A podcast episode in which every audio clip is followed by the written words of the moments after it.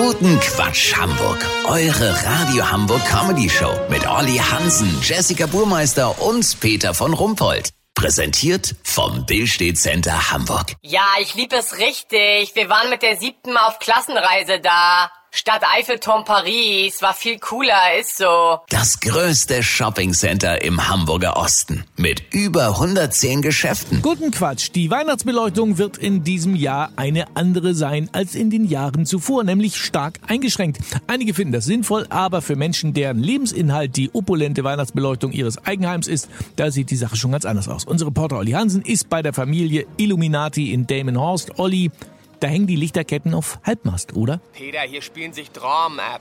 Das italienische Einwandererpaar Francesco und Maria Illuminati sind in ganz Delmenhorst bekannt für ihr in jedem Dezember wundervoll beleuchtetes Haus. Was hatten sie noch gewonnen? Ach so, ja genau.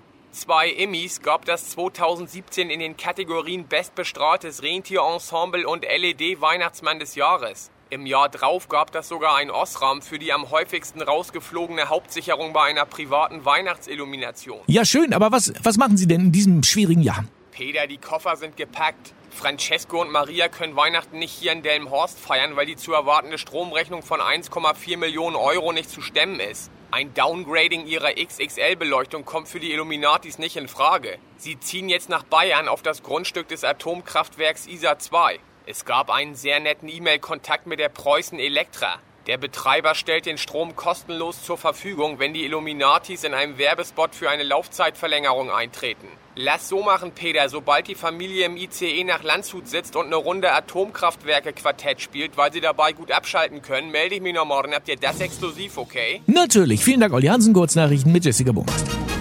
Verunglücktes Weltraummanöver. Um zu beweisen, dass man die Flugbahn von Asteroiden beeinflussen kann, lenkt die NASA einen eigentlich harmlosen Asteroiden versehentlich direkt auf die Erde. Ja, ist vielleicht besser so. Moskau, dass Wladimir Putin nicht verhandeln will, stimmt nicht. Das beweisen Fotos vom Kreml-Chef auf einem Flohmarkt in Omsk für antiquarische Rüstungsgüter.